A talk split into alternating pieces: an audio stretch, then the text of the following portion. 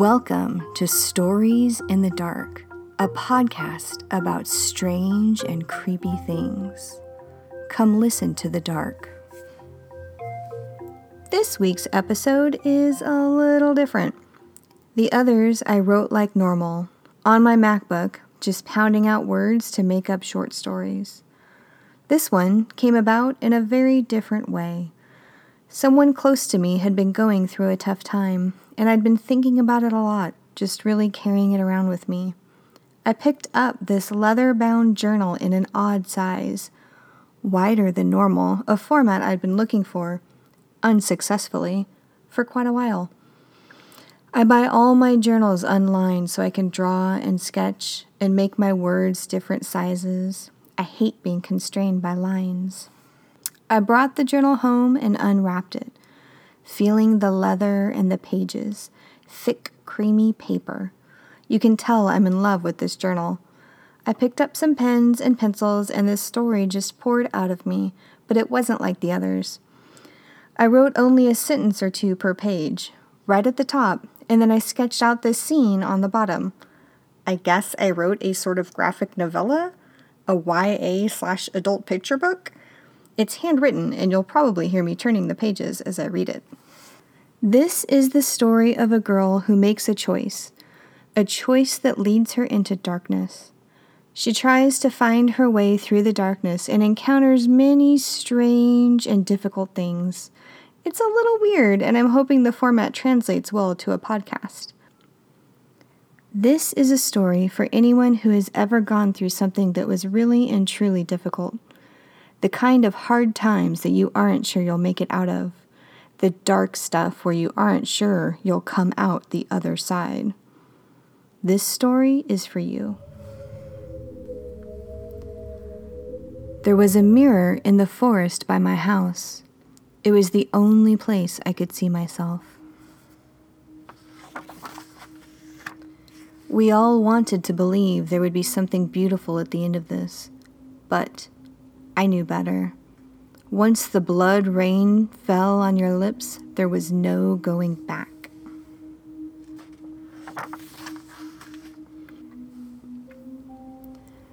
I never should have stepped through that mirror. My reflection looked nothing like me. Those red eyes and black lips. What have I done? The little ones started coming to me not long after I came through. It seemed like they wanted to follow me. Were they looking for a savior? I felt sad whenever one of them died.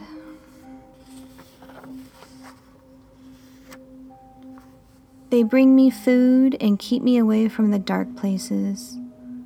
I don't know where the food comes from. I think they even watch me sleep. They have such tiny knives. The moon shines with an orange light and is always almost full.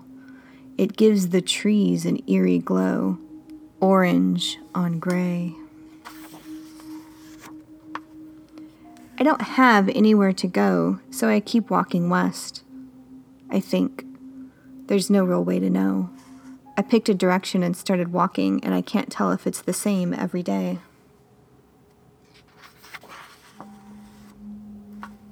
I have to get away from the mirror as far as I can. The girl inside it scares me. I heard her whispering to me when I came through.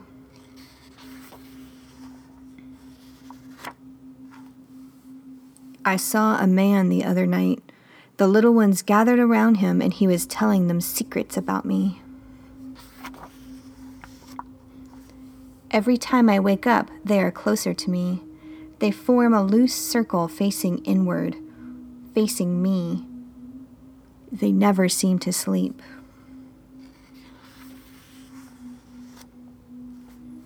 We crossed a mountain covered in tiny tombstones. The little ones have started humming. It makes my skin crawl. It's hard to tell in this orange light, but all the food seems black. We passed another dark place. This time, they didn't keep me away from it. They waited to see what I would do. I thought I saw red eyes in there. I thought I saw myself.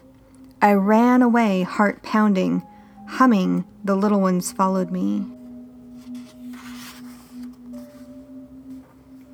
Are all the trees dead? The ground is so soft, it's hard to get up in the morning. I just want to let the warm dirt hold me, but I have to keep going. I think the mirror is following me. What are the dark places?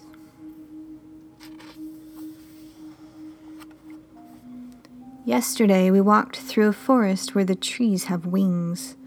The little ones stayed close to me, silently sheltering in my shadow. The trees waited. All of my days were yesterdays. I can't find any more tomorrows.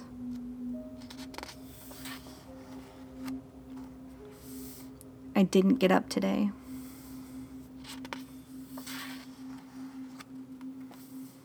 Or today. The little ones laid down with me, but when the wings passed overhead, they told me we had to go.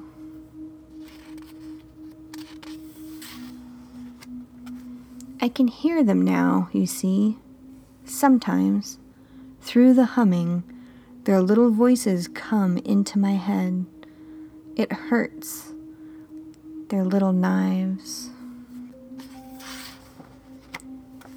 Maybe I want to stay here, just sink into the dark places and swim there with them, another shadow in the dark below the ever present twilight. Oh no. Oh my god, no. What did she do? Why? Why, why, why? Her. Half of them are gone now. My children. I can't talk about it. There is more food now. She was right about that. Is the other me living my life now? Who eats dinner with my parents and calls my friends?